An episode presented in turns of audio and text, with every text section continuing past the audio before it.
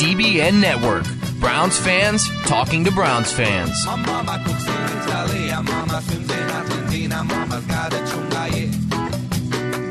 mama's Venezuela, mama likes Cinderella, mama's got a I say hola, hola, hola, bossa nova. I say yeah, yeah, yeah, yeah. I got a yeah. And greetings, Ben Disione, salutados. Welcome. Good to have you. Good to talk with you. Good to be here. Good for me to be here and for you to be there listening to what I have to say. I am Easy Weave here on Easy Does It on the DBN network with a, I don't know if it's special. I guess I kind of sort of do. I, I, you know, normally either a weekly thing or I've been lax a little bit as the offseason starts. So I don't know that today's a special uh, broadcast, but I will say that the, the, um, uh, the, the reason, the catalyst for doing it was the, doing it today anyway, and doing it uh, in, in somewhat hurried fashion not that I ever really do show prep for any of these, but nevertheless, the uh, items that have happened over the last couple of days, the events. If for some reason you don't know, if this is if if you have made it to this cast without hearing anything about Browns news uh, over the last couple of days, and at the time of this uh, recording, this vocalizing of these uh, ideas emanating throughout my cerebral cortex, if if something has happened at this point that I'm not telling you about, um, don't assume that it's because I'm trying to deceive you. I mean, that's certainly a possibility, but I wouldn't assume that that's what it is.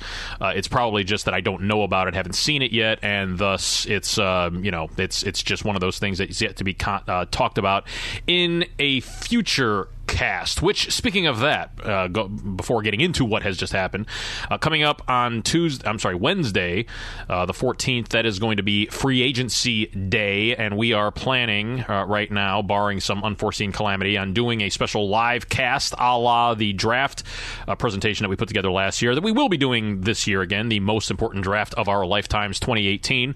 We will be doing uh, starting on Thursday of the draft day and an abbreviated version of that on free agency day starting at 3 p.m. Eastern Standard Time and available uh, right now via the Dogs by Nature Facebook Live. Uh, apparatus. So, like the Dogs by Nature Facebook page, while you're at it, like the the DBN Network Facebook page, and be able to listen at that time as we talk about what's going to happen on the first day of free agency. But the first day of free agency was preceded by uh, Friday trade night. I, I, don't I don't know that I've ever seen this before. It was like uh, it was like yesterday was a trade deadline of sorts, but the Browns were the only ones that were participating. Well, other than the teams that they were partnering with, as yesterday the team made three fairly significant moves. I would say they're all uh, pretty significant, and certainly uh, helps to paint the the uh, picture of what the 2018 uh, version of this team is going to look like.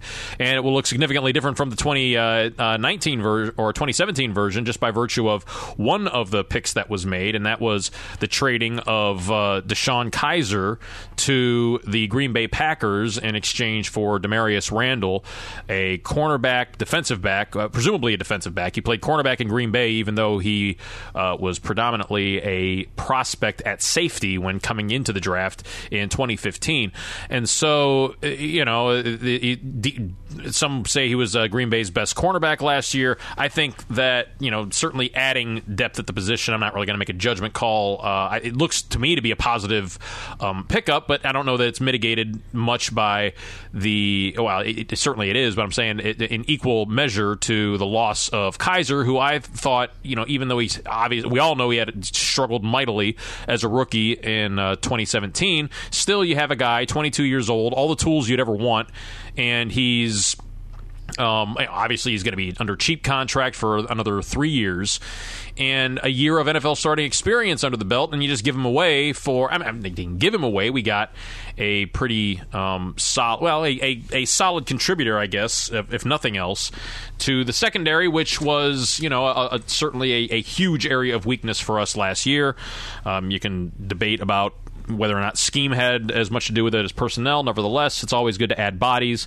You know, uh, and, and involved in that trade as well was the. Uh, the uh, swapping of the both teams, the Browns and the Packer, Packers, respective fourth and fifth round picks in the draft. So, and I believe in that case, it's our originals that we have.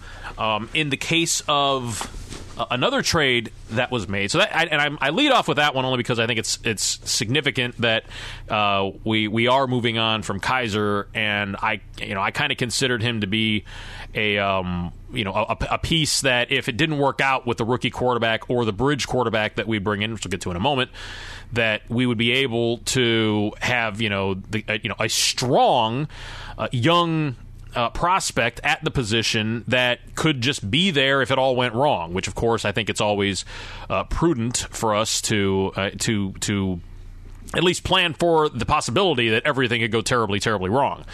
Well, we didn't do that, and well, now in that scenario, we've got the uh, combination of uh, Cody Kessler and uh, Kevin Hogan, hopefully battling it out for the third spot because the spot apparently, at least in terms of the veteran quarterback, position on the team, if you will, has uh, been been filled by an exchange for the number 65 pick overall this year. We have traded that to the Buffalo Bills to acquire Tyrod Taylor, and I think this is probably um, you know um, the the uh, it's it's a good move. I don't I I, I don't know that um, I'm all right, let me start from this standpoint, and I, and I, don't mean to be dancing around on all of this. Uh, although I, I, do appreciate the last fellow that uh, commented on the show a couple of weeks ago that I that I'm scatterbrained and I move around, and I jump around from topic to topic, and he was very um, uh, he was he was he was upset about this. He, he voiced his concerns, which uh, which I'm by the way, I, I love the fact. First of all, I love the fact that he listened, and I love the fact that he took the time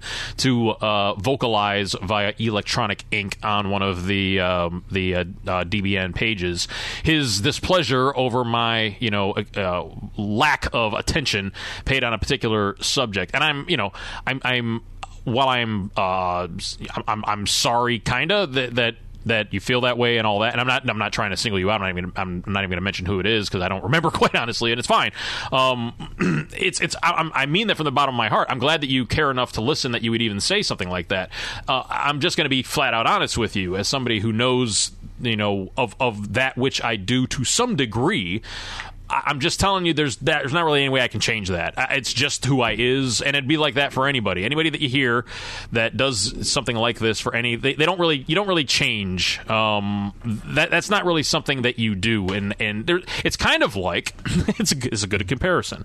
It's kind of like if you are really really inaccurate in college as a as a quarterback, you're probably not going to get.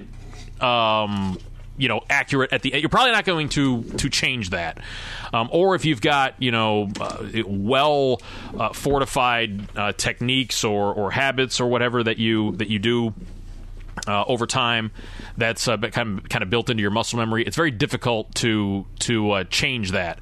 And while that varies from person to person, and certainly one can argue about uh, that sort of variability in the game of football at the quarterback position, for me, uh, and, and, just as talking about people that do this, once people do things the way they do them, and when you try to uh, change somebody's manner of doing this particular thing, talking to people that he can't or she cannot see, but that which you are still trying to build a relationship with via the content of your ideas and so forth. That is not the way that people do that is the way that people do that, and everybody's different. Everybody is different uh, in every walk of life, and this is also true when, when scouting pro quarterbacks. And I think that's an important thing to remember uh, whenever we are trying to compare people like uh, uh Baker Mayfield to Johnny Manziel or Lamar Jackson to Michael Vick or either of those two or anybody else to Tyrod Taylor, the quarterback that we acquired yesterday from the Buffalo Bills for our number 65 overall. See, guy, I got back to it. I mean, I veered off the track there for a moment, talking about veering off the track, but I got back to it. You know, that's what I'm saying. I, I will make a solid effort to get back to whatever it was. You know, it's like when I was a kid. No, I'm just kidding. I'm not going to do that to you. But um, the the the point about um, all these guys is that you can, it's it's people like to look at a player. I've noticed this. People like to look at uh, a player and they like to either confirm or uh, deconfirm, if, you know, if you will, reject a the prospect of a player's uh, potential uh, or development or um, their ability based on what other players uh, have done that they think that they compare to. And I mentioned those examples earlier. You know what I'm talking about. There's people do this all the time, and I think that it's. I, understand the reason to do it because there's so few quarterbacks. This is really the main key. There's so few quarterbacks that actually are good. Uh, period. At any, at, and I mean, I'm talking about uh, guys that are just um, you know, like Brian Hoyer, the one year for us had the good year. Even that level of that's that's kind of rare. You know, bad quarterbacks outnumber good quarterbacks, no matter what sort of pedigree or other. Uh, distinguishing characteristic that you could lump into any sort of group vis-a-vis played in a certain sort of offense or played uh, in a certain conference or play or, or is a certain height or has a certain hand size or you know everybody that um, is th- that gets a certain. This is my this this is my my favorite example because it's one of my my least favorite things in the entire universe, and that is the stupid and worthless combine velocity. I, I don't. I don't even want to give them the the uh, benefit of calling them a measurement because they're not measurements. They are totally 100% bogus. And I, I oh no, I will say I didn't watch the combine, this part of the combine this year. I, I haven't gotten to this point. So if if if any you know detail that I'm describing here, if, if something that I'm saying based on my you know my previous, and I certainly wouldn't watch the combine for this. I did watch the combine um, at various places. Haven't studied it. Um, I just didn't sit there like I did last year and veg out for the entire time. What I'm saying is that if any part of this is inaccurate, please feel free to skewer me and give you know tell me where I'm wrong at the various places where you're able to do that and you and you know that too, and I'll tell you later on. The um the the way that it's been done to this point is basically quarterbacks are doing drills.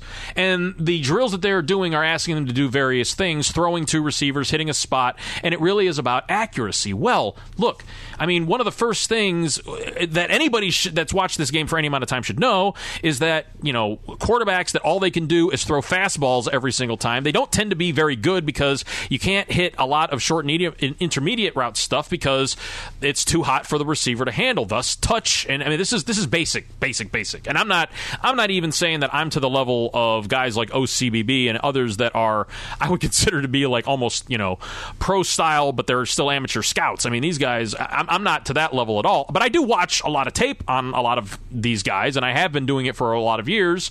So i, I feel pretty confident in saying that you know having the ability to take something off the ball to make a completion is something that you look for in a guy. How much importance you put on that varies again from scout to scout and the player you know to player and so on but the way that it's done here is these guys are just in the process of doing what they're doing, and then these guys have a gun that just kind of measures their their uh, speed, their velocity, and it's for so it ends up giving you these.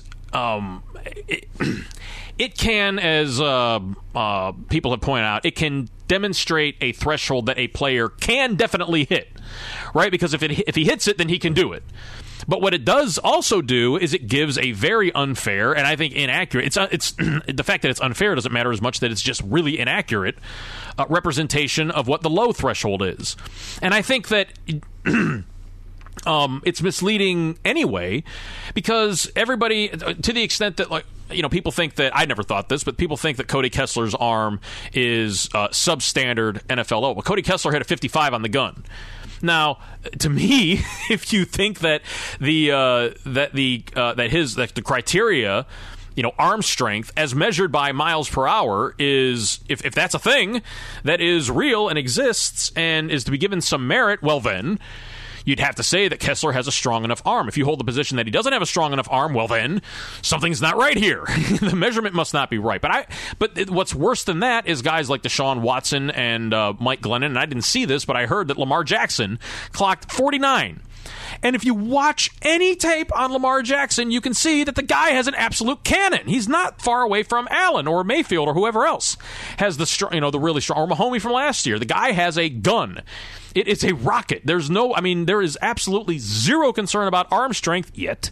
If you go by this metric, you can be led to believe, as people were last year, about Deshaun Watson, who I think is going to end up leveling out for other reasons, and I have a bet with G&T about this, which I'll get to later on but I think that that's a, a it, it is a totally misleading and it leads people to come to the wrong conclusions about these prospects. And it just it ain't right. I'm just saying i'm just protesting.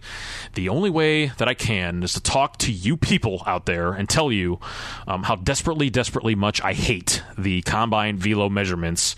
And the st- all they would have to do is line all the guys up and say okay here's what we want you to do. We want you to throw it as hard as you can three times and maybe the reason they don't do that is because they don't want guys to throw out their you know arms and their shoulders and their elbows and stuff, trying to just you know. But I would like to you know just within a, a reasonable you know a reasonable box so you can't like run up and you know like javelin style but just you know from a, a standing pocket position um, throw the ball three times and at that point and and and they and you measure it you know? I mean that's you line them up you have them you tell them throw it as hard as you can and then they throw it as hard as they can and then you take the measurement if it's going to mean anything at all. I would suggest that if you did that you probably find out that the high threshold um, is higher than the 60 or the 61 or whatever. I think allen had the uh, uh, highest of all time and it was like 62 um, it may be even higher than that but we don't know because we've never actually asked these guys um, and I and I say all of this as somebody that thinks that velocity, arm strength, and all of that is a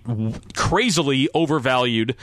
Um, trait to look at from the standpoint of whether or not a quarterback is going to be successful. I'm not saying that it's it's not worthwhile or not valuable. I'm not going to the other extreme on this. I'm just saying that when projecting whether or not a guy is going to be uh, successful at the NFL level, there's like a threshold that you have to meet. And I think you know, maybe the gun could help with some of that. Maybe the threshold is actually 60. Um, I think that people have it right now at 55 um, maybe it's it's actually more than that if you actually had these guys. But I mean, again, it's it's you know write your congressman and uh, uh, tell your neighbor and uh, uh whatever else that you need to do. Argue with your boss about it. Do what you have to do to do your part to ro- ro- right the wrong that is the uh, the combine velocity measurements. Um, I'm Easy Weave, and I not only approve this message, I am this message, and thus. The uh, the so I mean again I, I, all of that was to um uh, to, to, continue to talk about the quarterback, and I still haven't gotten to the other trade that happened yesterday. Uh, Tyrod Taylor is certainly not a guy that's going to have um, huge velocity numbers, eh, but he's got a, a, fine enough arm, and he was a fine enough quarterback for the Bills. Uh, we end up getting him for, like I say, the 65 overall. Uh, which is the first pick in the third round. Um, probably high uh, for the guy. Uh, we're going to be paying him 16 million. I believe that he's got an option at the end of this year um, which probably pays him more. I'm not totally up to speed on that, but I know that his number this year is 16 million. So 16 million in a third rounder uh, for a guy like Tyrod Taylor, that is a a good NFL. I, I, I think it's it's fair to say that he's a a, a, a good maybe. I don't know if there, is there a distinction between above average and good. Maybe I'd say above average uh, NFL starting quarterback. And so, yeah, okay, third round pick and 16 million. That's not too bad, actually. That's that's kind of cheap, quite honestly. And, and, he's also not old. Uh, so this, you know, and and I don't. If, if, he's he's kind of like a safety valve if it doesn't work out with the number one pick being whoever it is we take a quarterback. And as such, I thought this whole time along it was going to be AJ McCarron that was going to be that guy. And so this would kind of close the door on that. And I was also expecting that we were going to pay AJ McCarron like $80 million.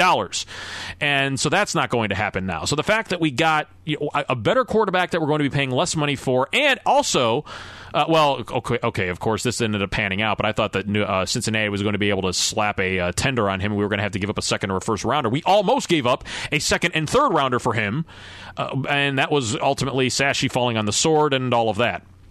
Well, we give up a third rounder for a better quarterback at a probably cheaper contract than we would have had to pay for uh, for the much less proven product out of uh, Alabama and the Bengals uh, backup quarterback for the last couple years. So okay, that's good. I'm I'm happy with got to got to give an attaboy there to uh, to uh, John Dorsey on that. Good job. Uh, that I'm I'm I'm great with that.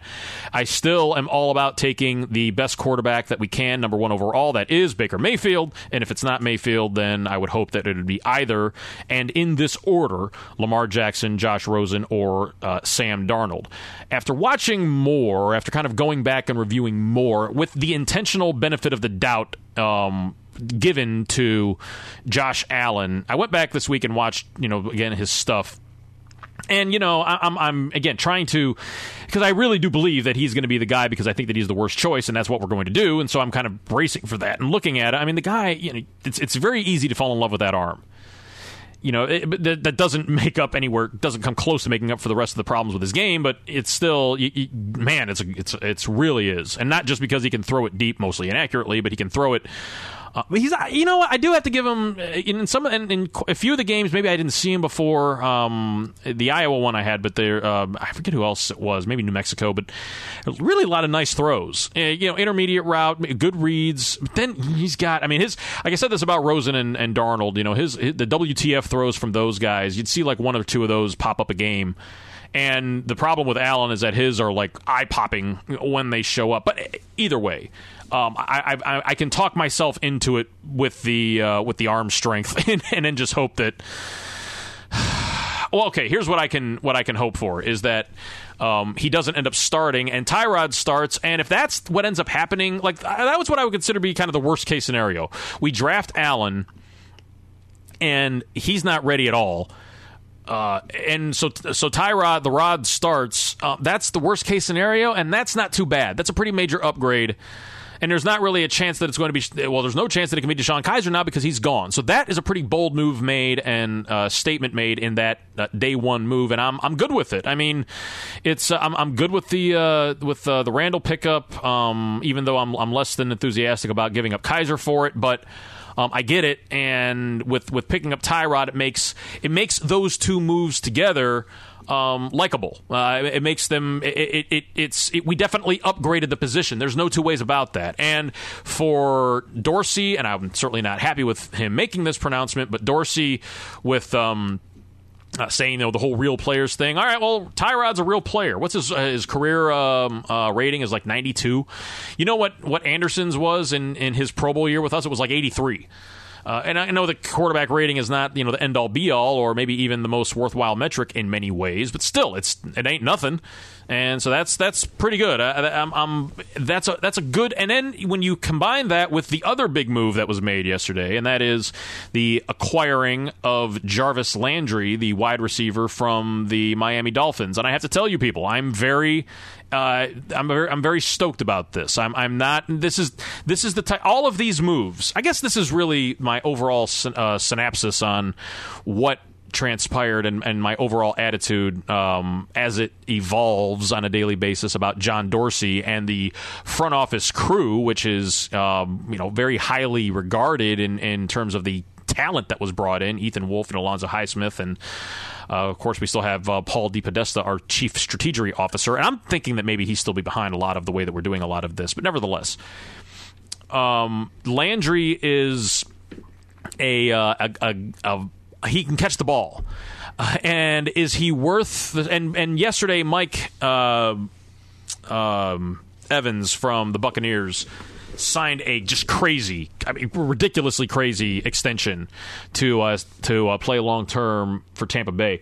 And with that happening the same day that we acquire a guy that just got franchise tagged, so we're paying him sixteen million. So between Tyrod and and Landry, we're paying like thirty three million, and then but it's not maybe only two million more extra for Randall.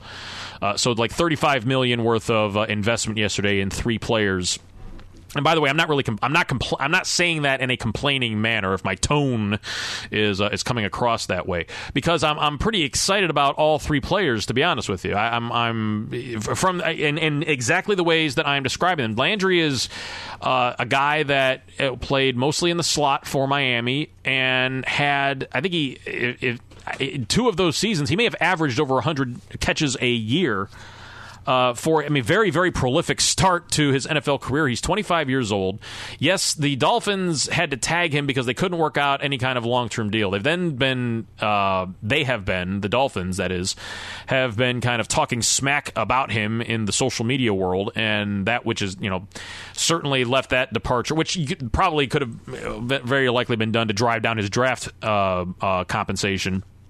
For him, we gave up a fourth rounder, the same fourth rounder that we acquired for uh, Andy Lee and the uh, the uh, Panthers in that brilliant one of the brilliant one of the many brilliant moves made by erstwhile former GM uh, executive uh, vice president of football operations Sashi Brown, soon to be running somebody's team and running it well, uh, or else or else I will you know have egg on my face or eat crow or eat crow eggs on my face or however whatever whatever whatever other embarrassing things that needs to happen to put me in my place and give me what for if uh, if it doesn't uh, work out that way. But I'm I'm but that was one of those things. So that that pick that we got from Carolina is uh, something it, what, what is that along with our 2019 seventh round draft pick is what we gave up for Landry. So Landry is as I say he's young he's good. Uh, I don't think there's really any uh, argument about that. He's a good player. Not somebody that I was terribly enthusiastic about. But again, this is the thing: is that Dorsey is is he's football guy and he's doing things differently than how Sashi did them. And I have I'm not going to sit here and complain about that. I liked the plan that we had. I liked what we were doing. Um, we did throw a, a, good chunk of money at Kenny Britt last year, so it's not you know to say that we weren't. Go, and Sashi did say that you know wide receivers in the NFL are going to get paid. Well, uh, Landry is a uh, bona fide, proven, solid, quality wide receiver in the NFL, and he has one year left on. Well, he what he has is he has, he has the franchise year that uh, means we are going to pay him at minimum. Well, we're going to pay him 16 million as of now. It's possible that we, we could restructure his deal, but I would say that any contract restructuring that we would do, and this is kind of key in the case of all three of these guys. And uh, I'll, I'll, circle back around on on a Randall's contract uh, paradigm here in just a moment. But with Landry, we're going to have to pay him uh, the 16 million for him to play this year, assuming we don't work out a long term deal with him. If we do work out a long term deal with him, let's say that we pay him uh, five million.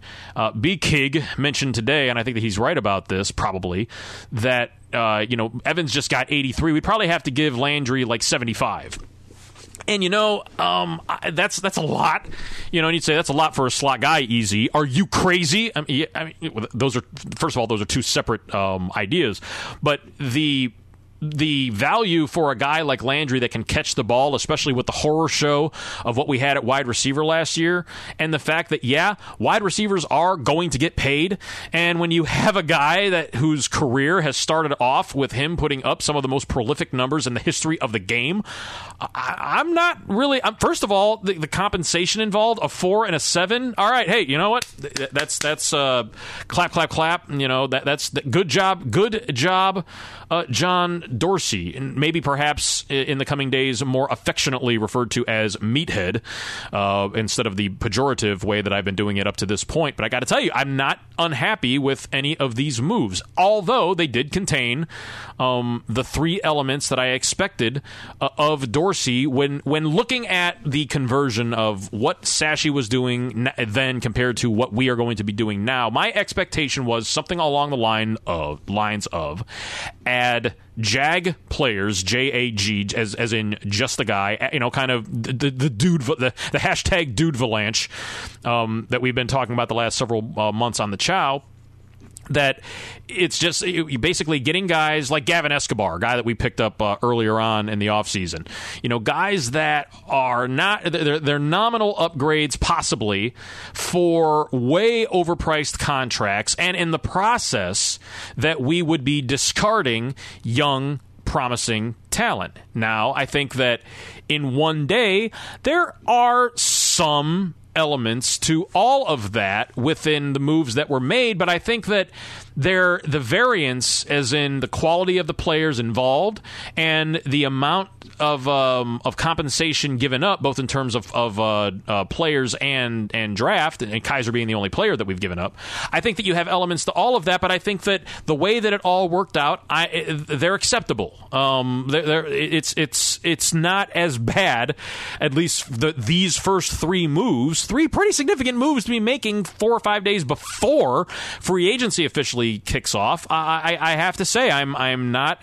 Um, I, I, have to give John Dorsey, where as I have been expecting I expected much, much worse than this. I have I expected much, much worse than what he has done here. So for whatever it's worth, and look, I mean, it doesn't mean that I'm right. You know, I mean, it could be I, I could be totally wrong in my evaluation of all of this going into it. Number one, number two, uh, even if I am right, that doesn't mean that these moves ultimately end up being good ones. But I think I don't think that there's any way that you can say that there's. I mean, the three areas that we were the most talent deficient last year. I don't think anybody would argue with this. Are quarterback, wide receiver, and defensive back, particularly the safety. Now, going back to Randall, he is somebody that was uh, a prospect at safety. He was somebody that was looked at at safety. When Green Bay drafted him, they had draft, just drafted uh, a Ha Ha Clinton-Dix.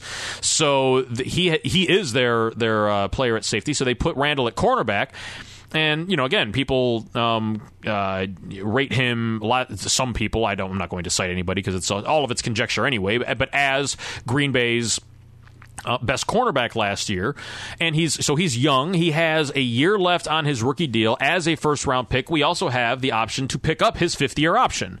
I don't know when we would have to make that determination. I think it would be um, within the next couple of days, we would have to make that determination, and presumably we would because his contract, comparatively speaking, he's only making like two million, and I don't know what it would be in the fifth year option. I guess I would assume it would be uh, significantly more than that. I, I just I don't I don't know enough about um, rookie contract scale to be able to to say uh, with any uh, real authority, other than the basic parameters that I can you know uh, say here generally that you can pretty much rely on. Nevertheless, that's um, a pretty good uh, for the age and prospect and the compensation. You know, a guy that you can plug into the secondary, and certainly we need help at safety. Certainly, uh, I'm not going to turn away any help at cornerback, even though I'm not nearly as down on our the guy. I, I think that going into the season with Jason McCourty and Jamar Taylor and Brady uh, Briean Boddy-Calhoun, although I probably should reverse the order. Calhoun's a better player than Taylor, and then also Howard Wilson, who didn't play uh, last year at all, but was a fourth round pick last year uh, from uh, Houston, and I think that a guy with good size and speed, and would like to see what he can do out there. We still have, um, you know, a couple of other uh, bottom of the end roster guys, and, and, enough. Well, we've given up a lot of draft uh, ammunition. We gave up uh, uh two fours no, actually, we didn't give up the four because we actually got that one back. So we gave up the four, the three, and maybe I guess that's it. I guess we gave up two picks this year because we picked up Green Bay's picks and ones we swapped with them, and we gave up the seven uh, last year. So we still have all of our seconds.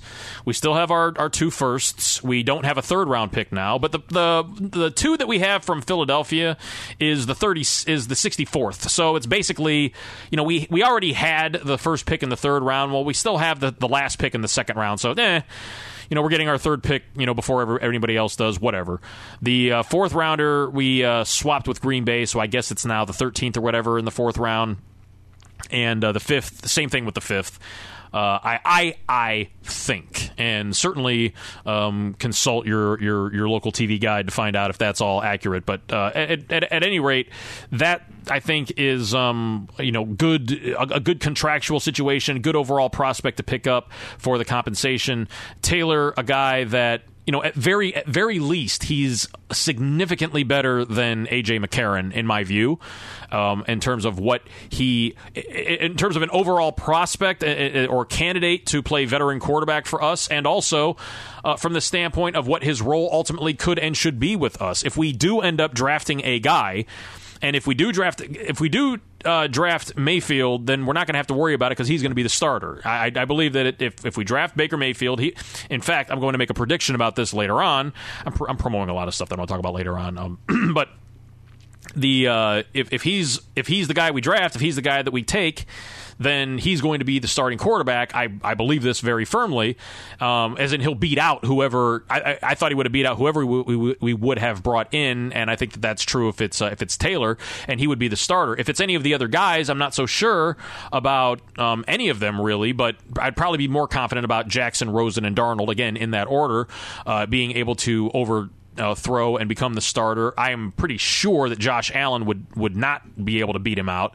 Um, so at that point, there's a pretty strong likelihood that if the guy that we take is not Mayfield, that uh, that the guy that we do take is it may not be able to start right away. And so if that's the case, I'm much, much, much, much more comfortable with Tyrod Taylor than I would have been with uh, with with AJ McCarron. So I'm great. I'm, I'm good with that. And then having then him coming here and we, you know, hopefully as the season, you know, uh, starts, where we will have on opening day, uh, 2018, Josh Gordon will be in the lineup at wide receiver, and now we will have Jarvis Landry also lining up at wide receiver, and we also have, and I know a lot of people are down on him, and I understand, and I'm not going to protest necessarily all of the reasons why, because dude needs to catch the ball and not have his hand get broken every year in the first week of the season, and that's Corey Coleman. If you know he can start realizing some of that, you know, that first game that he had, the second game of the season in uh, when he played with Drago, he had a, a game where he displayed everything that you want out of a first round wide receiver prospect, and then he broke his hand in the freak accident in practice, and he's never been able to emulate that. Um, even though when he played down when he uh, when when they played against uh, the Buccaneers in the preseason last year, I thought he looked tremendous. He beat the hell out of everybody that he went up against. And just my because I look I watched him I, specifically. I wanted to see like the year before I watched Cam Erving. This year I watched Corey Coleman, and I was like, and I'm like, yeah, this guy he's he's ready to roll. Then he breaks his hand again in the first week of the season, and it was all downhill from there. Uh, when he did come in, Kizer had his struggles and and all of that, and of course he had the famous drop on the fourth down play in the final game of the year against Pittsburgh, and so he you know um, obviously if we're only going to have two guys out there, it's going to be Gordon and Landry, and I'm great with that. But I love the combination of those three guys on the field, along with David Njoku. Uh, we're talking about some weapons, y'all, and we still have Duke Johnson coming out of the backfield. You there is literally not a better uh, pass catching running back in the entire league than we have at Duke with Duke Johnson, and uh, and that's not to to say anything about the guys that we are going to pick up in free agency. If that's if that's all that we do at this point, that's pretty good. That's a pretty that's a pretty major upgrade right there from our biggest, two, you know, our two biggest areas of weakness on offense were quarterback and wide receiver. Um, and now we have uh, seriously buttressed both of those, and uh, I, I, couldn't be happier than I am uh, as far as that goes. Uh, I still think that we have a lot further to go at quarterback, obviously, by taking, again, the guy that I want being Baker Mayfield, but one of these top four quarterbacks. And then, of course, uh, I expect to use a high ish draft pick on running back. Although I'm not really down for, and I suppose it's a good time to segue into this, a. Um, I'm not really all right, I'm not opposed. I'll say this to drafting Saquon Barkley at four. If if it comes down to that, I, I think that uh, of the prospects that are available, I've kind of got the draft uh, like this uh, right now in my mind. Um, I, and and this and it, this is all subject to change. If I'm going pure uh, best player available, pure BPA, based on now everything that we've seen uh, from the, the, tape, the combine, uh, all of it, when you throw it all together, um, I still think that uh, Mayfield's the best player. I know people can argue about this, but I think that because he plays, you because ha- you have to consider the positional uh, value, even if you're considering uh, pure BPA. And I think that Mayfield is the best player available in the draft if you're just looking at it from that standpoint. I think that the other quarterbacks are not that far uh, from that discussion, uh, if, but it, and again, my, my rankings on those, and it's really, really close. I mean, Mayfield is my clear number one. I, I would say like 2A, 2B, and 2C are uh, Lamar Jackson, Josh Rosen, and uh, Sam Darnold in that order. And then a fairly distant fifth would be Josh Allen, but I would certainly put Josh Allen ahead of, uh, I, I, would put Kyle Lauletta after that. Yes, I would put Allen ahead of Lauletta. Uh, sorry, BTB, but I'm just you know I'm not there yet with you on on that. And I think that Allen does have big league potential, just not just can't be. Uh, for us anyway, our, our pick at number one. But for a team picking, like if he's sitting there at 21 and Buffalo's got that pick, I, they should take him. Uh, that that he's. I, after watching the tape, I've softened my uh, my, my my my my harshness of criticism for um um Allen. I'm just very, very, very much out on him at number one. But getting back to Barkley at four, when I when I look at the best players available and and, and kind of separating the positional players from quarterbacks, I'm just I'm not going to do that right now as far as mingling all together. But just looking at the positional players that are there, um, I'm looking at probably when it's probably Nelson, Quentin Nelson is probably the best overall player. Um, and then after that, I still think that I would probably put Bradley Chubb just maybe an eyelash uh, above Minkah Fitzpatrick, and then Barkley, and then uh, and then it's very uh, and, and, then probably Denzel Ward. Um, and and now if, if you recalibrate this for our team, I got to tell you, I keep going back and forth between uh, Minkah Fitzpatrick and Bradley Chubb. Uh, Fitzpatrick is is a fantastic candidate, um, but he's a guy that you know, he played predominantly slot corner, um, and then you have Alabama. They they have had problems with guys transitioning to the league, particularly in the defensive backfield. They've also had guys that have done well in the league, uh, and um, so I mean, it's they've pumped out a lot of pro players. They've had a lot of players that were good prospects that didn't do well in the NFL. I guess that's what happens when you are as good as they have been for as long as they have been. But Fitzpatrick is a terrific player. Um, you know, he's a he's he's like the guy he's a football player. I don't care. He's oh, you see him out there. He's a football player or whatever. Oh yeah, he is. He definitely is. He's exactly. I would love to have him on my team. Um, I just I think there's enough of a question about where you put him that makes him a big question mark, at least in my mind, at number four, or at least has me you know doubting whether or not he's a better positional value than Bradley Chubb, who is a fantastic prospect and puts up great tape. Didn't quite have the best three cone. Okay, and something like I say, the combine doesn't. The combine kind of confirms or or deconfirms a lot of assumptions or presumptions that you have held based on your study up to that point. In my humble, if estimable opinion, and thus, if um, if if Chubb would have put up a, a decent number, and I don't have it in front of me, it's just it was poor it, then you, you don't really worry about it so much. Because, uh, but if, it, when when it's when it is poor, then you do have to take it under serious consideration. And so then I'm I, am not. I'm, you also cannot uh, let things totally. All of this is a a and and by the way, these are judgments that vary from person to person. I'm telling you what my value system is when it comes to uh, grading out these prospects. And for me, it's I mean, uh, from a, from a pure like how we should rank them for the Browns, you know, it really comes down to um, you know, the, the the best, you know, whether or not they are the the best overall uh, prospect just at their position. Like I say, Quentin Nelson is probably the best, but but at the same time, um, you know, for us, we've got a, a, lot of talent and a lot of money tied into Joel Bitonio and. Um, Kevin Zeitler, and by the way, Spencer Drango is no is no slouch coming off the bench.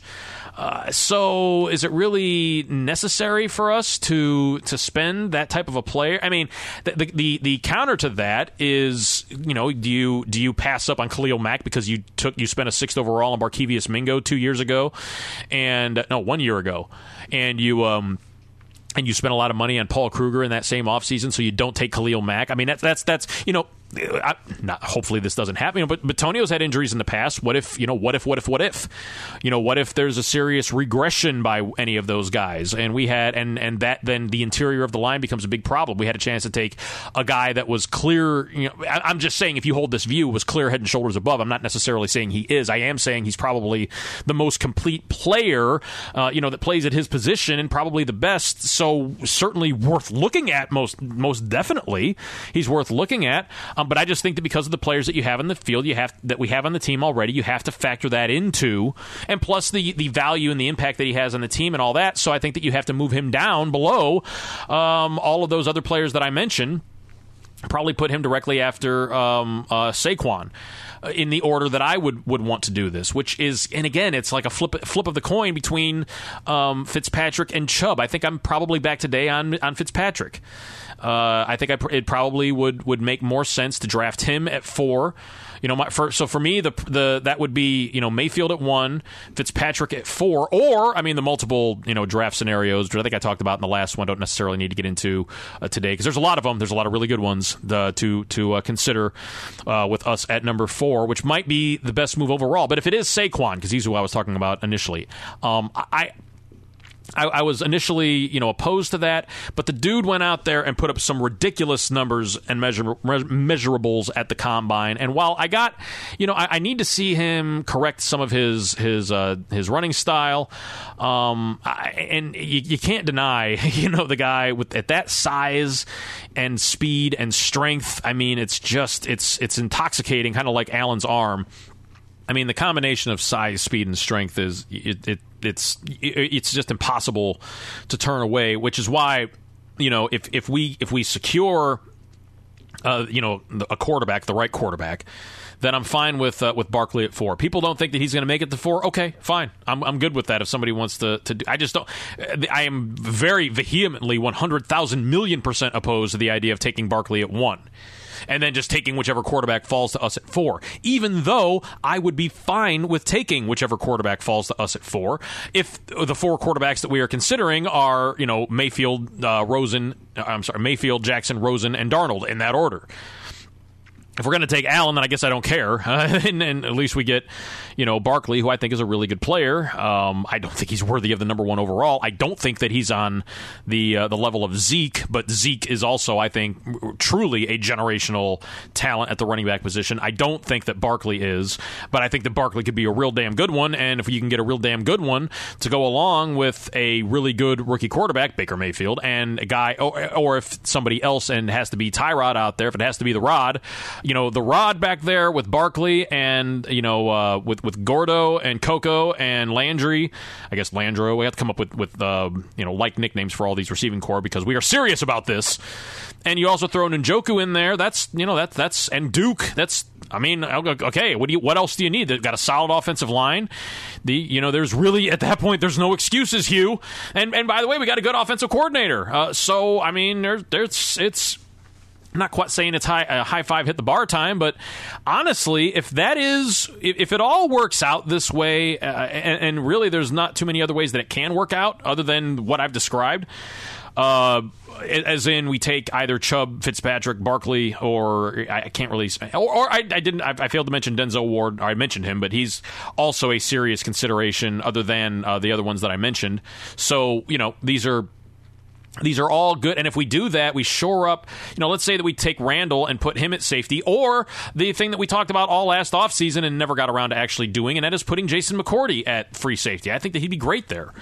Um, maybe not, but I certainly think that any number of those guys, Randall, McCourty, uh, Fitzpatrick, uh, any of those guys, or anybody that is on the roster, quite honestly, uh, and, I, and I mean that literally at any other position, would probably do a better job than Jabril Peppers at the Angel. And I'm not, okay, and I realize I've been harsh on Peppers and I need to give him the, the three year rule like I like to give to everybody else, but as I say, there are exceptions to that rule, and, you know, he just, he, it just doesn't look promising. But he, again, he's a guy, he's actually the position that that Fitzpatrick played most of at Bama is the one that it would be nice uh, to see Peppers be tried at here with us because I think he actually could be good there. Um, but you know, I mean, it's just he, the problem is him, you know, being able, you know, see the ball, see ball, you know, get ball, all that, you know, attacking, getting downhill to the. That's you just don't see him do that, and, and that's that's what it, it's kind of like we talked about earlier, the stuff that you can't fix, and I just don't know that that's something that you're going to be able to ever fix with him. I'd love to be wrong because I love the kid. I love I love Jabril Peppers. If you're listening, I love you. I hope that you know that this is nothing personal.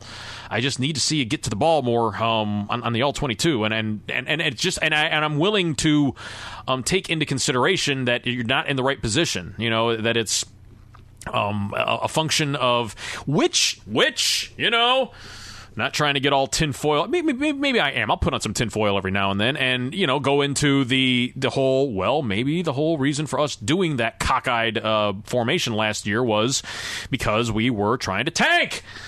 You know, that's that's it's that's a possibility, especially when you look at some of the stuff we were doing in the red zone. I mean, it, some of the stupefying things we were doing last year does lead one to think maybe this is actually on purpose. Um, or maybe it was just that we weren't very good, which is probably more likely and again, I've been, um, but you know, here's the thing about that. If I can believe, if I can talk myself into, uh, we were tanking, well, then it's a lot more palatable to believe then that Jackson and Greg Triple G can actually uh, put it together and correct the problems that they had last year, and in Hue's case, uh, the last two years. So that's kind of an optimistic point of view, not really the one that I hold. Um, I, I kind of am good with. I, I, I, can see a lot of positive things happening if uh, maybe there's some better talent at the safety position, and if the offensive play calling and the direction of the offense really has been given to Todd Haley, and Hue's role is more as as uh, is more of an administrator, and he is uh, you know really kind of more you know player morale, which he seems to have excelled at. I got to give that to the man. You know, two years running on terrible, terrible teams, he did hold that team together for whatever it's worth. He is going to jump in the lake. So you know, I, I want, I want, I, you know, I watched the. Um, the Hue Presser, and I really want to like the guy. I really do. I really, really do. I've wanted to ever since he got here. You know, I have I've got problems with the guy, and maybe they're insurmountable, but um, I, if if the roles really have changed, and the real roles that people are, and, and I don't mean to be snarky when I say this to anybody, but it really is kind of foolish to assume that. And I understand why people do it. It's no, it's not foolish. It's it's it's, it's misguided or or it's it's um, deceptive, or I should say, or or uh, I, am I'm missing the word here. It'll come to me here. Uh, uh, that that describes um, it's fool's gold to assume that Dorsey has the say over what Hue does and does not do, and would fire him and hire his own guy. I think that we still have the same way of doing things, where uh, which I would, by the way, I would be for that. Even though I haven't been an enthusiastic supporter of Dorsey, my biggest problem this whole time has been the structure with ha- that Haslam has put all this together with. That everybody is reporting to him, thus everybody is competing with each other for his, you know, attention, affection, whatever. Uh, you know, we could have brought in Dorsey and kept Sashi. There was no reason to actually uh, do it. There wasn't. It wasn't necessary. We could have had Dorsey here be the ultimate, and as the general manager, Sashi could have stayed in his role as executive vice president of football operations, where basically his role would have been doing um, contracts where the guy got you know supreme value on uh, on everything. But you know, I get it; they couldn't have those two guys. Uh, you know co co mingling. You know when, when you have you can't necessarily uh, force people to work with each other, but I think that they could have. I, I just the, the dumping of Sashi, I still maintain was the dumbest thing that Haslam could have done. But look, just because that was the dumbest thing Haslam could have done doesn't mean that Dorsey's re- replacing him isn't also the smartest thing he could have done to make up for that mistake. Uh, you know, the, both of those things can be true. And I have to say that even though Dorsey has not looked um, very sharp whenever he's done his press appearances, and I, you know, it's it's been it's been maddening to hear some of the things that he's said. Actually, looking at the things that he's done and these three moves yesterday, I mean, I, the more that I talk about this, think about this, the more I'm kind of, you know, in, in, in pretty full throated support of of all three of these things taken all together. And I can I, and I understand the misgivings, the contractual situation, particularly when it comes to Landry and to a lesser extent uh, Tyrod um, are, are certainly not the most favorable. But when you, you know, I mean, look, that's we got, we have, we have. It was the reason why the cap space whole thing has been such a big deal is because it was going to get to a point where we were going to have to sign guys like these.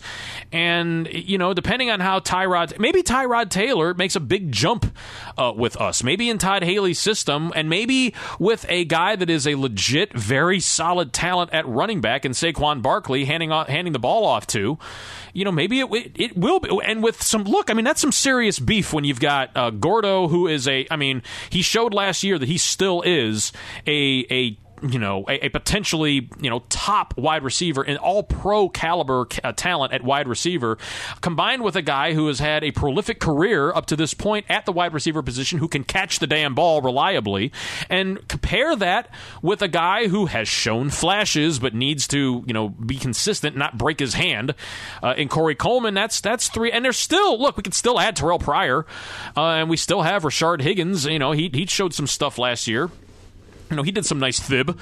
We can uh, there, there's not, there's a there's and, and not to mention there's still a whole bunch of guys in the draft, Simmie Cobbs and Anthony Miller and um, uh, Michael Gallup and, and Equanimeous Brown and, and other guys, uh, St. Brown. There's uh, uh, um, the, the, other guy, Jaleel. Um, I want to say Jaleel White, but I can't think of the guy's name. Uh, it's at, again, there, there's so many of these prospects to keep track of, which doesn't, um, you know uh, take away from my, my I should I should know. Um, like I say, it'll come to me later on. But I'm saying there's a bunch of the wide receivers that we could go to. but the wide receiver position compared to what it looked like for almost all of last year, you know, compared to throwing uh, Kenny Britt and uh, and um, uh, Ricardo Louis out there, you know, I would really, I'm really enthusiastic for Car- Ricardo Louis to be not on the team because Homeboy's got a problem uh, with with uh, catching. I know that that Coco is is really on the line as far as that goes as well, and he's going to have to uh, get that problem corrected. I'm just saying that there's much more. He's shown a lot more of a skill set that suggests that he will be able to do that than Louis has by a lot, by several country miles, as it were. So that's I'm, I'm looking at with um, if, if if if the worst case scenario at this point is going to be Tyrod Taylor throwing to a better collection of wide receivers than we had last year by far, and um, and and by the way, uh, some of those players that we had, Njoku and Coco and uh, Higgins, those players are all going to be a year better than they were last year, and Duke is going to. Um, you know, Duke is coming off of his best season. And if we don't take Barkley and we do take Fitzpatrick, which I think, you know, right now is, is kind of where I'm, I'm, at, would be Minkah at four after taking uh, Mayfield at one, then at, we still have a chance, very likely, to get one of Derrius Guice, Sony Michel, Ronald Jones, um, Rashaad Penny. There are those are I would take any of those guys. Uh, some people like uh, Freeman. Uh, I, I, don't I don't know if I'd take him that high, but and then if you go a little bit further, I don't know that I would take uh, a guy that I really li- two guys that I like later on are John Kelly out of Tennessee and Akrum Wadley out of Iowa. You know there are some fantastic running back talents uh, that we're we should be able to to get if we don't take Saquon Barkley. And I'm not I'm saying this as somebody by the way that started off really really loving Barkley and then kind of backed off after I saw some some problems in his game that I that I'm that kind of gave me the the Trent uh, Richardson chills. Um, but then I'm after watching the combine, I'm kind of back to it. I, I can I can see, um, and I also I'm also. people aren't going to like to hear this. I've got a high threshold for us duffing draft picks. Um, I, when you have this many, and especially when you have a guy coming in that's trying to make a splash, um, I, will be okay if we take a swing on Barkley and miss. Because uh, I, I, don't think that we'll swing and miss as badly as we would have on Richardson, but I think that it would be better for us to take a kind of more prudent selection like Fitzpatrick or Chubb at. Um, at four, and then at 33 or 35, or or at 64, I think with one of those picks you can get a good running back, a good running back. Then, by the way, a good running back that you pair back there and have Matt Dayes come in to spell him from time to time. You already have Duke that's catching passes out of the backfield and running the ball himself. Hey, we got, backfield's solved, y'all. We're good to go, and we didn't have to spend the number four uh, on that. Now we don't, and we could. There's also guys that are in free agency. I'm not sure that I'd, I'd want to go that route, but there are a couple of uh, of guys. Um, that that are that are potentially available that you could look at. Um, but so I'm saying we're not uh, uh, deficient there or with the guys that we're able to pick up. And then when you look at the offensive line, Joe Thomas, of course, uh, hasn't um, you know given any indication of of what he is going to do. I'm not as as concerned about this as uh, as others are, or that I was prior to seeing Spencer Drango play as well as he did. I'm not saying that he played you know anywhere near Joe's level. Nobody ever has or will, but I'm saying that he played played at an acceptable level, that worst case scenario, we had to have him starting at left tackle next year. I'm I'm okay with it. He played he played well enough, and the rest of the offensive line, Bitonio straight up is a good player. Tretter showed last year durability as well as skill at the position. Uh, Zeitler maybe not the, the, year that people were hoping for, but um, you know solid player there. And I thought Col- uh, Coleman, Shon Coleman at right tackle, even though he had a high number of penalties, was not. Uh, he was at least as good as Mitchell Schwartz was in his developmental years, and he, turned into a good player. So our offensive line situation, even if Joe doesn't come come back is not that bad, especially when you consider that we also have Rod Johnson that we drafted last year and who's been uh, who, who, basically redshirted his uh, rookie season. So there's there's it's not that bad and there's certainly guys that we could look at you know picking up this year uh, putting in there um, uh, possibly for you know it, it, within the draft. I don't know that I would like any of the I'm not really sold on any of the guys that would, have to spend the four on. Like I wouldn't I, I, I, I really would not take it on Orlando Brown. I wouldn't take it on McGlinchey either. And there's other guys um, uh, a kid from Auburn I think um, anyway, there's there's uh, several of them that are worth consideration, but I just don't know. Um, and, and, certainly, I wouldn't do it if if Joe is coming back. If it's still a and and by the time the draft happens, we are going to know that. So if if we were to take, let's say we took a quarterback at number one, and uh, we took, I think it's Connor Williams, uh, and I don't want to, I don't have any information in front of me, and I and I, have not done a good enough job of, of doing my scouting, as you can clearly hear. Uh, but there are um, some quality uh, tackle prospects. I just don't necessarily think that they're they're worth taking at the number four. But if we did that, I wouldn't be necessarily opposed to it because you can't uh, invest in the offensive line enough, as far as I'm concerned. I mean, we love Joe Thomas, uh, top you know three or four players in Browns history, and we had to spend the number three overall pick on him. Uh, doesn't always work out. You know, Dorsey picked Eric Fisher when he first came on with the Chefs, so you know these it doesn't always work out. I'm just saying it wouldn't, and and, and also as I say, I'm willing for us to to do that to take a swing at, a, at an offensive lineman, and if we miss, okay, fine, we miss. But I'm not. I'm also not suggesting that we have to do that. We're we're kind of well positioned is the point here, and I just this is the the entire offensive side of the ball is what I'm talking about you know, Todd Haley running the show, if you is just kind of keeping the players in check, we have a, a decent quarterback now, an above average quarterback. Um, we're not, we're only a hop, skip, and a jump away from having a, a, really solid backfield in place, an already revamped wide receiver core, and a wide receiver or and a tight end group. As I as I mentioned, David Njoku had a I think, a great rookie season. Uh, all the talent in the world and all the potential in the world that you can hope for there. As I, if you can say that Jabril Peppers is an exception to the three-year rule as far as busts, then I think that you can say that both Njoku and Garrett are exceptions to the three-year rule on the other side of the equation, as being you know fantastic, you know, prospects, you know, guys that are going to be stars in the league. Uh, and we already have, and that's a perfect transition to the defense now because while I am, you know, I've mentioned Bradley Chubb, who I think, um, you know, the three cone is definitely an issue, but still, I wouldn't be averse to taking him at four. And then you have, you know, him. You pair him. I've talked, you know, in the past about if you had a rotational defensive uh, end a group of Garrett, Chubb, and uh, Ogbah, then that's I'm great with that. But we we certainly don't need that necessarily because Ogbah, I think, is going to be a great player, and I think that Garrett showed last year that he is a great player. With those two coming coming off the edge, I think our our edge situation is better than it's been. Uh, maybe going all the way back to Anthony Pleasant and Rob Burnett. That's that's going way way back for a lot of a lot of uh, you, you, guys out there. But you millennials probably don't know who either of those dudes are. But that was the last time that we would. And I would say that this combination would be potentially better than those two uh, rushing off the edge. You know, really really uh, incredible potential between those two players.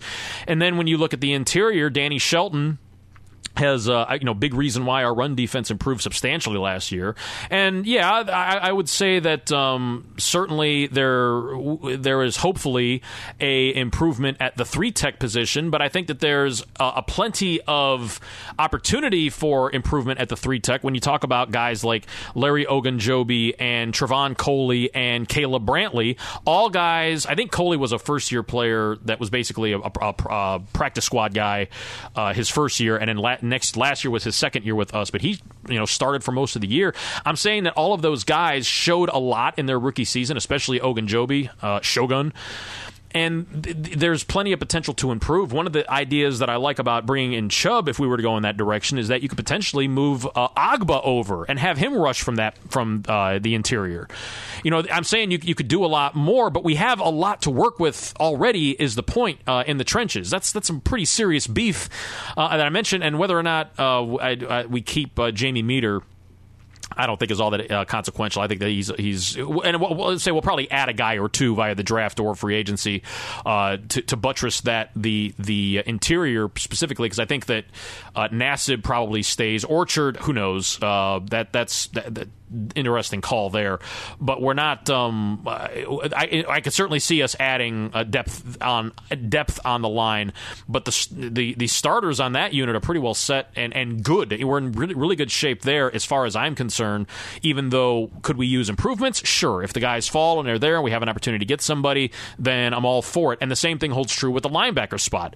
You know, we were expecting to basically run nickel all year last year, and we played. We ended up playing a, a, a almost a base four three, and um, I think that we we uh, you know, uh, Christian Kirksey had a, a contract uh, renew year, struggled in pass protection. To my mind, I think some of that may have had to do. I think he also uh, played the pass pro well at, at times a lot last year, and a lot of it had to do with again the scheme that were being that was being played. It will be nice to see the same scheme uh, used two years in a row, which has at least shown to be effective in other places. So hopefully, you know that will be helpful for particularly the linebackers. Jamie Collins suffered uh, I think a concussion at the beginning of the year that really.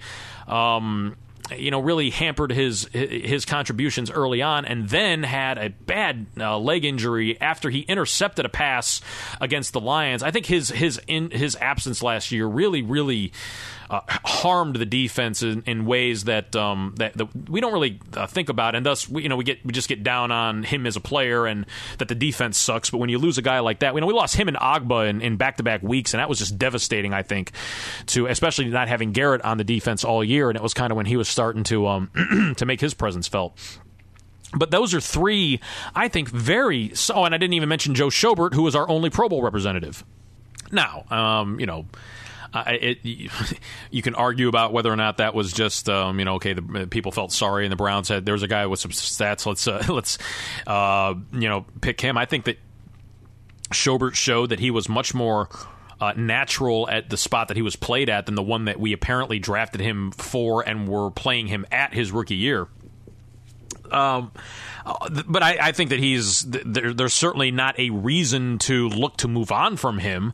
If there were a player like if Roquan Smith were to drop to us in the second round or something like that, then okay, fine. If you can up if you can upgrade the guy, then upgrade the guy. Or Shaq Griffin, who I absolutely love. Uh, I you know I, I would I would I would spend the 33 on him. I, am that um, I'm high on, on, on, that kid. The kid from uh, uh, from uh, Central Florida who uh, has a, an amputated hand, but is still just a maniac on defense. But at any rate, and I know there's people that vehemently disagree with that, and I understand. I just disagree with you, uh, and and I I think that you have.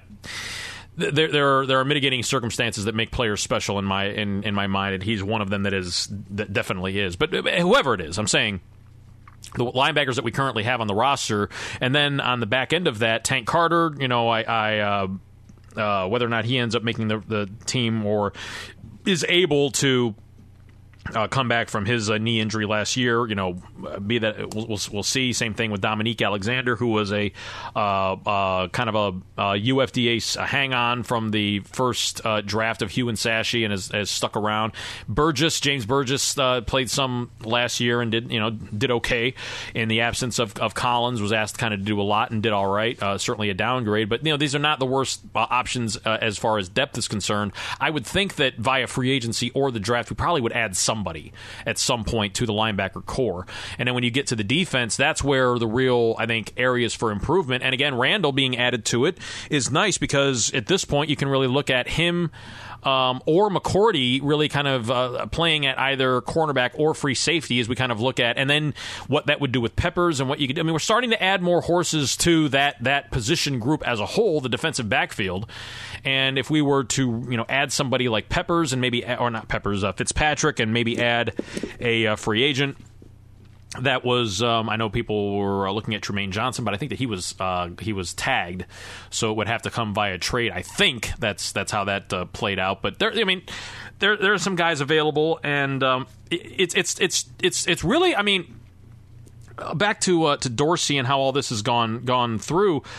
Um, I don't hate what he's done so far. Um, I mentioned, oh, I think um, I, uh, uh, in, in, is one guy that I left out was at tight end. We have Seth DeValve, who has showed a lot the last couple of years, and we also picked up Gavin Escobar, who was a guy that was with the Cowboys and the uh, the Chiefs, and you know the the the the dude Valanche that we talked about earlier, the the Jag guys, the guys that you know you. Uh, that, that I expected we were going to overpay for uh, and weren't really going to have that much of an impact and was going to end up wrecking our cap space while also taking away reps from younger, more talented prospects that could turn, that could bloom into better players and make us an overall better team.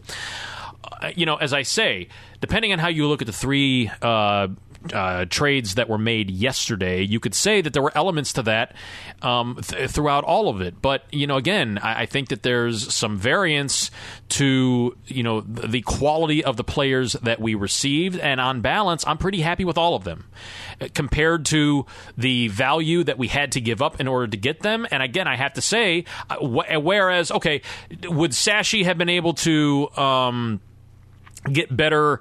Uh, you know, situations all around? Probably, um, but I'm not d- d- saying that. But but having said that, I'm not unhappy. I'm not unhappy with with how any of it really went down. To be honest with you, because I expected much much worse.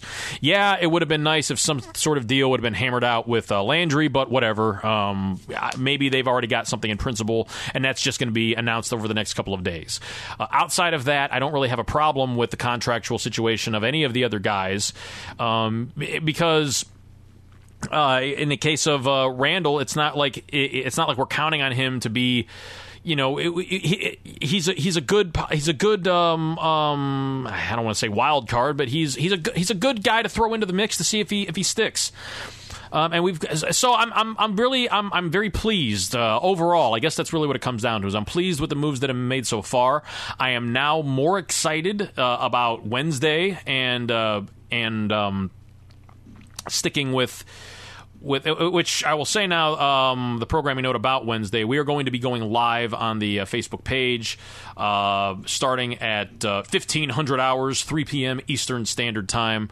And if you uh, join the uh, fa- the Dawgs by Nature Facebook page like that, it'll be going live at that time. And if we can think of a couple of other, other platforms for it for you for it between now and then, we will do so. But uh, for now, it is that that'll be the main apparatus where we will be doing this on free agency Dave here from the DBN network. And I'm sure I'll have some contributions from uh, the people that you've uh, come to know and love that uh, have their voices out and about but uh, the the the wager, the two things that I that I alluded to earlier, is I have a wager with my good buddy Gin and Tonic, who is a genuinely good guy. I really do like that dude.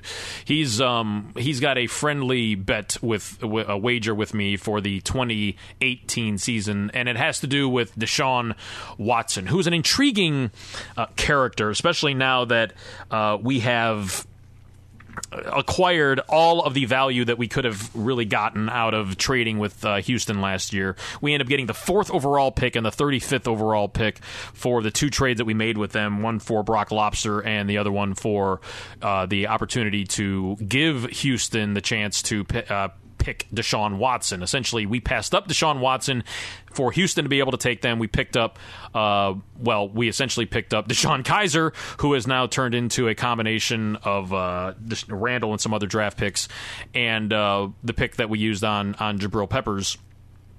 Um, we um, at this point, uh, Watson played very very well uh, as a rookie whether or not that the way that he played and the success that he had is sustainable is a point of contention with me and many others. And the the calculation that I have is that he a lot of it um, had to do with. Uh, I don't want to say luck, but he really did have um, a lot of good circumstances break his way. He also had a lot of tremendous wide receiver play, and I think that um, he's going to end up regressing uh, to a, a level of play that's much more conducive to what you would expect out of a younger uh, quarterback that struggles in the league, and that may or may not be fair. But w- what the what the bet was, and we have we have to determine some way of uh, of of measuring this in some credible way, is that by the end of this season, by the end of 2018, we that people will have a much different view of Deshaun Kizer or Deshaun Watson, excuse me, in the sense that he is this no doubt about it superstar and or that we are stupid for having passed on him. And I say that, um, and, and and we'll have to also factor in possible the possible recency bias if we also have drafted a quarterback that has played well uh, up to that point, especially if we did so with the fourth overall pick that we got from them. Be that as it may, the draft the the compensation for this is a, a box of cigars. And no, we're not going to go cheapo. I will actually go to someplace in. Uh, I, I, will. I will get some genuine Tampa cigars, uh, and I will uh, uh, send them to him, and he will of of my choice. That's how this works. Whenever the loser of the of the uh, bet the consolation is that they get to pick out the uh, the prize for the winner and I will not skimp on this I had a I had such a bet with uh, our our old our, our other good buddy uh, and genuine solid dude Big Town Brown who uh, a couple years ago he and I had a bet on the Stanley Cup and of course I took my hometown Tampa Bay Lightning and the Bolts are going to win it all again this year uh, even though they didn't do it last year. He took, of course, and he calls me a Pittsburgh fan. He took the pirate, the uh, the Pirates. He took the Bruins and his Bruins, his Pittsburgh Bruins, won the Stanley Cup, and so I had to send him a 12 pack of my choice, and I sent him a delicious 12 pack of premium Milwaukee's Best Ice, and he uh, he wrote an article about it, and it was all it was a rollicking it was a rollicking good time for all involved. I didn't even uh, I had forgotten about this when in rereading it, but he's right. I actually spent about twice as much in shipping than it cost cost me for the beer, which I'm still very proud of. By the way, that was I'm I'm really really happy that it worked out. But I'll actually. Um, you know, I'll I'll I'll I'll, do uh, probably a, a, little bit better here. I'm not going to like uh, just get like a case of black and milds and send that to uh, to G and T if in fact this bet doesn't turn out. But that is the bet. The bet, the wager is that Deshaun Watson will not be the sort of quarterback that he is presumed to be right now in terms of a can't miss, no. Di- and by the way, I'm not saying this as in rooting against Deshaun Watson. Deshaun Watson, if you are listening to this, I also love you. I loved you at Clemson. I I I, I thrilled at the rookie season that you put up, especially considering that you got injured and that caused Houston to have a much worse year improving our draft stock. You know, I'm just telling you how it is. I love you, but you know, I love the Browns more, and it's the way that it is. But I'm I'm I'm all about pulling for you to be successful because I think that you are an awesome guy. I think that uh, the the that um, you know, his being an NFL caliber quarterback with all the leadership uh, traits that he showed and the, the you know blood or the um, the ice water in the veins that he showed beating Alabama for the national championship. I'm a big Deshaun Watson fan.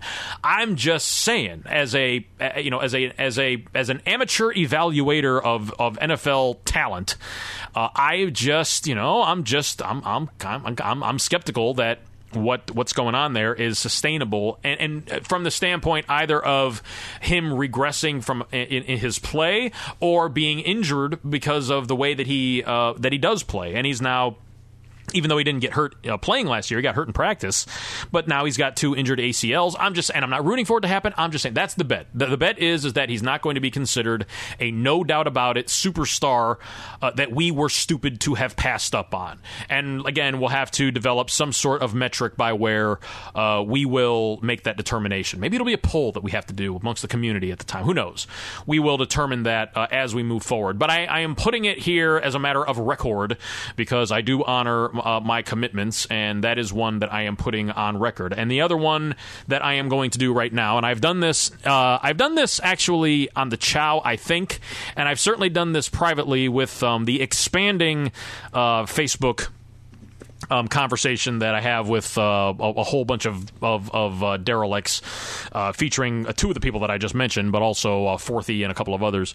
That we um, this is the prediction that I I am I am making this prediction here today. It is right now uh, just a little past twelve thirty here on March tenth, Saturday, in twenty eighteen and I am saying this as so we are, you know, what, what, what, like two months, about about two months away from the draft, something like that, a couple days away from free agency, and this is what I am saying unequivocally, with not, with no fear, with um and and, and with the conditions being only the ones that I am stipulating herein. So I'm not going to be you know coming along and trying to welch later on and saying, "Whoa, yeah, but this didn't happen, this didn't happen." Nope, I am saying this point blank, and I am saying this without any ambiguity. And I am saying this from the standpoint of I am sure of this happening. Thus, I am putting whatever amount of credibility you think I have on this statement, which is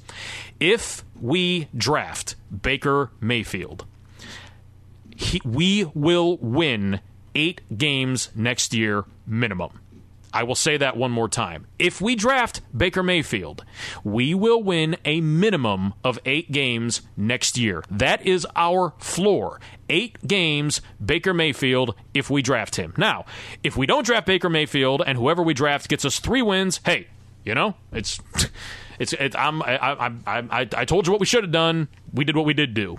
Um, and I'm not gonna. I'm not prepared at this point to make any sort of um, judgment on Tyrod Taylor. I'm just talking about my level of confidence in Baker Mayfield. If we, and I'm also, and that presumes quite a few things, because I am, I am saying if we draft Baker Mayfield, we he will be the starting quarterback on opening day, and we will win at least eight games. And if he gets injured in week two, and we, you know we end up winning four games, I was wrong. And you can start ridiculing me right then and there. And that is, by the way, that is the, that is the compact. I See, I don't I don't make bets very often. It's very few and far between. I had I had a bet with uh, BTB for the was it the 2015 Stanley Cup or whatever? And uh, I and I now I have this little wager with with gin and tonic. And when when I do it, it's very public and it's over something um, that is you know like like Ska has this ludicrous bet with pads. I mean pads, you know pads. It, I, I, love pads because he, he, he, just totally I mean, he just took Scott of the woodshed and I love Scott too. But the, the bet they have going on, and I'll get back to the the thing with um, with these guys. But the, the, bet that they have is that if if if the Indians, who are going to be great this year, the Indians are going to win between 90 and 100 games, just like last year. They're going to win the AL East or the uh, AL Central, running away, and uh, they're going and they're going to go to the playoffs. And if they just don't have a fluke series like what happened last time, they'll probably go deep into the playoffs. And hopefully, when it's all said and done, we'll be firing off fireworks uh, in downtown Cleveland for the second time in three years in late October. Uh, but so, so, the Indians are going to be fantastic this year. So what does Scott do? Scott bets that if um, that if the Indians don't trade if they don't do a fire sale by the break, as defined by they have either traded either Miller or um, uh, Corey. If they uh, if if they don't trade one of those one of those guys uh, at the back end of the pen, and then he has to quit DBN until the Browns win four games. I'm, I'm telling you, this is uh, Padua. Just he just took him to the woodshed on this. And Pads, his his part of it is that if Scott is right and the Indians do fail and have to do the fire sale, which has absolutely no chance of happening, Scott, I love you, but dude, I mean this is this is crazy. Um, so when, when, but that's not going to happen. But if it were to happen, then Pads has to quit DBN forever. Of course, Pads doesn't care because DBN is just a seasonal home for him. He can just hang out on LBT uh, all the time, or or um, LGT all the time, or he could just hang out at the uh, SBN affiliate Drivey Town. You know, he could do that. He doesn't. He doesn't. In other words, he doesn't need DBN. He just goes there really for no other reason than to screw with people like Ska. And I love it. I think it's it's really it's one of my favorite things about you know our community there. Um, and and uh, and and you know it's a it's a it's a wonderful tapestry of individuals. I was going to get into that last week and i didn't do that. And it's a good way to close uh, today's broadcast that i hope was edifying and um, gave you know gave you something something to, to, to chew on vis-a-vis the, uh, the the picks that were made the the selections that were the the new dudes that were added to our team over the over the last day. And if by the time you hear this we've done other stuff and i missed it again don't assume that was you know necessarily an attempt to deceive you. Um, that's always it's, it's always good to to question that whenever you know it's but, but I'm just saying um, I'm giving you the up and up on how I see things uh, as as I know about them having occurred, and uh, and and so on. So I'm, I'm, I'm, hopefully this was was you know it, it, meant it was good in any way as far as that goes, as far as you're concerned. Um, but then the the the the, the, the way the community that we have here, uh, you know, I mean, it's it, I've really done a lot of thinking about that. And, and by say the community, I'm talking really about you know, the, the website uh, dawgsbynature.com. Although, of course, I always have to, anytime that I mention them, I have to mention that we have no direct affiliation with dawgsbynature.com.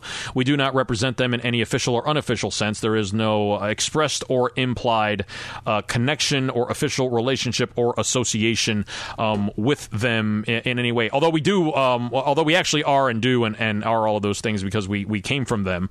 Um, but we, um, what I'm saying is like the, the, DBN network. That's not even the Dawgs by uh, by Nature network. I mean, it's, it's, it could it could be. It's actually uh, always been something that we've never really clearly defined. Like it actually is just the the DBN network. The letters don't actually um, stand for anything uh, other than at the beginning of all of this there was a disagreement, and so my select my my choice was the Dawgs by Network network. But you know, Manley wanted to call it something else, and Corey wanted to call it something else, and uh, and uh, BY wanted to call call it something else. So okay, so it's intentionally not any of those things. It's just whatever you want it to be.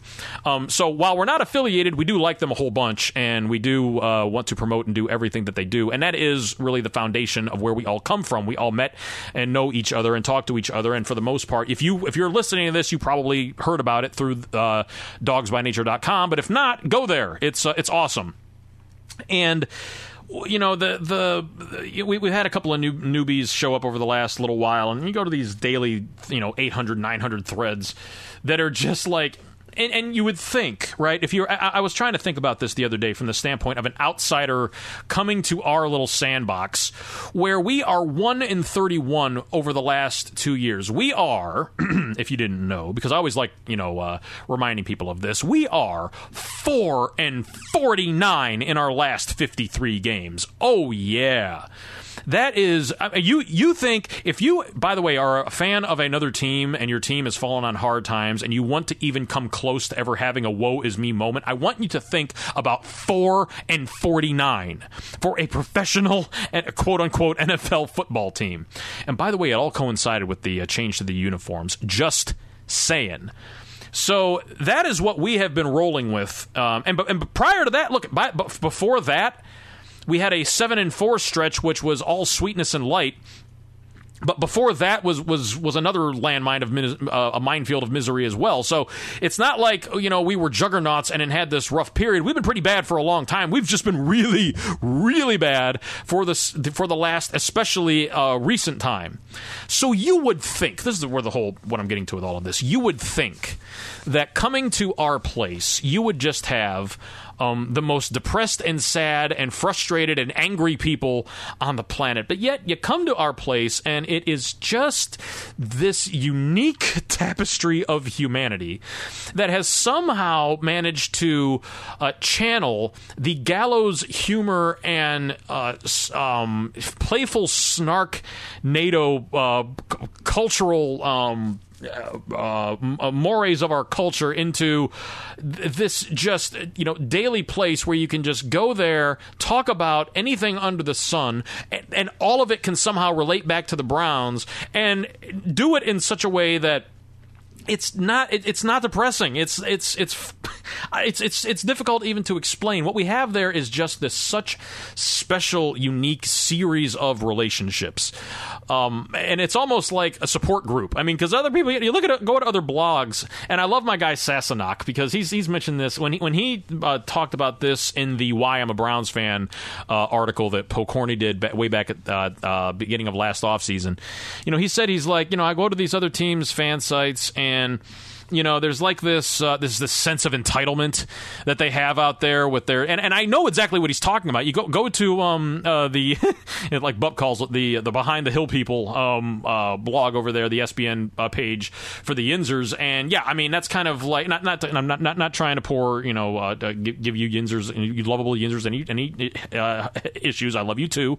If you're out there listening, I'm just saying it's kind of that surface level argument. People you know the, the things that people complain about over there when you're coming from the standpoint of a team that's been successful, it's like, God, it really you really do have a sense of entitlement when you're complaining about that type of stuff. Over here, we're just like, look, it's like we were talking about last uh, year, I, like the, the whole the whole one just one more before I die thing. I mean, that was we used to say that about just give us one championship, you know, just get, and then we got the Cavs championship. It's like, all right, cool, I'm I'm, I'm there, I'm ready, to, I'm I'm ready. And then with the Browns, it's like, okay, maybe just give us just one more, just I don't know, period of of of not sucking for a little bit would be would be cool. Um, and then it was you know, maybe we just, you know, uh, maybe one more playoff run. Maybe, you know, just give us one championship before we die. And then last year it was like, seriously, could, could you just win one more game before the end of my lifetime? I mean, I'm almost 40, and I just would love to see just one one time. I mean, I maybe got, I don't know, best estimates, I may have 30 or 40 years, and I just want to see one. Just please, I would love you know, you get to that that mindset, you get to that that level, and and it just w- w- between what we do there, and even this little this you know little thing that we that I do here, where I'm just talking to you, I'm just I'm just a dude, you know, we're Browns fans talking to Browns fans, and I just I, just I think about these things. I'm passionate about these t- about this team, and I love the relationship that I have with the other fans. And honestly, I don't know that I could have possibly put up with these last two years, these last three years, the last 20 years, honestly, if it wasn't for that, if it wasn't for the relationship that I have with other people as it relates to this team, because why the hell are we still putting up with all of this? Ask yourself that question. And and for me, it's I've talked about this before. It's just because I love this team. I just I could not I could not exist um, in this world and be um, indifferent to the the the orange helmets. Uh, then uh, any more than I could you know take my heart out of my chest and continue living. You know what I'm saying? It's just it's it's it's that level of of uh, and and I don't know why I can't really really put. I mean, they've certainly done nothing to earn that level of loyalty, but here I am. I'm just I can't. I, I, I there's no way I could ever ever ever leave this team, and so you know, I'm here. But then to find out that there are other people like that, and that we just go about it in this matter of fact way on a daily basis where we have just witnessed the worst football in the history of the league. And and we're still here. We're still, and we still, and we basically still have the same attitude coming at it that we had going into it. It's a, it's, it's an amazing thing, uh, and I really do um, mean it when I say that it's unique, and and it's probably fleeting. If, if you're a member of, of it and, and you're a part of it, if, and if you're not, I highly encourage you to sign up and, and participate as often as you can. Um, but if you are a part of it and you know what I'm talking about, then man, hold on to it because it's it's it don't it ain't gonna last forever. Uh, but it's really really cool. And um, anyway that's um that's that's my uh, public service announcement. My name is Easy Weave. This is Easy Does It on the DBN network. If you'd like to register any official complaints, like if you're the guy that was complaining about me b- bouncing from subjects all over the place, first of all, I love you too, and I appreciate you uh, voicing your uh, your concerns. And and I would ra- much rather you do that. I'd much rather you let me know what you are upset about, um, because first of all, you're telling me that you're listening to the show, and I'm just like, hey man, you care enough to write about it. That's cool. That is super cool to me. Um, and, and so. Uh, as I say, the, uh, the, the the relationships that we have there that that mean so much. If you want to register a complaint, you can do it in the comment section of the article that corresponds with this uh, cast. If you happen to have arrived here via that on your social media apparatuses uh, that exist out there, um, or um, excuse me, you can also email me at easyweave at gmail.com. And also, you can send me a note there if you think, after listening to an hour and a half of me ramble on, that you would like to do something similar to this. I have to, I can tell you without even hearing you that I would like to hear you do it as well. So shoot me a note, easyweave at gmail.com or the social media pages. I don't Twitter as much as I should, but, you know, at easyweave or, and I don't Facebook as much as I should, but you can certainly, you know, be my friend. I spend more time on that Facebook than I have, than I do, than I have, than I do and I have. Um, easy, you know, just look me up, hit me up, Easy Weave on Facebook, and you can also like the page, uh, the DBN Network on Facebook, and that, my friends, is all of it. I, I, I will re- to recap. I'm, um, I'm, I'm, I'm, I'm pleased. The, I'm, I'm pleased, basically pleasantly pleased with the moves made by John Dorsey on trade night, uh, and on trade night Friday, 2018, where uh, we picked up the combination of uh, Damarious Randall, uh, Tyrod Taylor, and um, Jarvis Landry. Uh, I'm pleased with that. And then also to recap, we'll be going live on Wednesday for the most important free agency of our lifetime 2018 coverage starting at 3 p.m. Uh, also available by the Dawgs by Nature uh, Facebook page. I have the bet with uh, Gin and Tonic that uh, we will be uh, commencing and, and, and settling on as it goes by, where Deshaun Watson, if he turns into a turd as the season goes along, then he's got to send me a box of cigars. And if he continues to be the stud that we were so stupid to pass on uh, as the season unfolds, that I have to send him some some of uh, Tampa's gold. And uh, then finally, my prediction, my bold prediction, that if we draft Baker Mayfield, we will win eight games minimum. And with that, I bid you uh, the best out there. I look forward to talking to you. If I don't beforehand, I will talk to you on two, on Wednesday. I'll probably talk to you beforehand, though. My name is Easy Weave. This is Easy Does It on the DBN Network. Have a wonderful week out there. Good luck. God bless. Take care. So.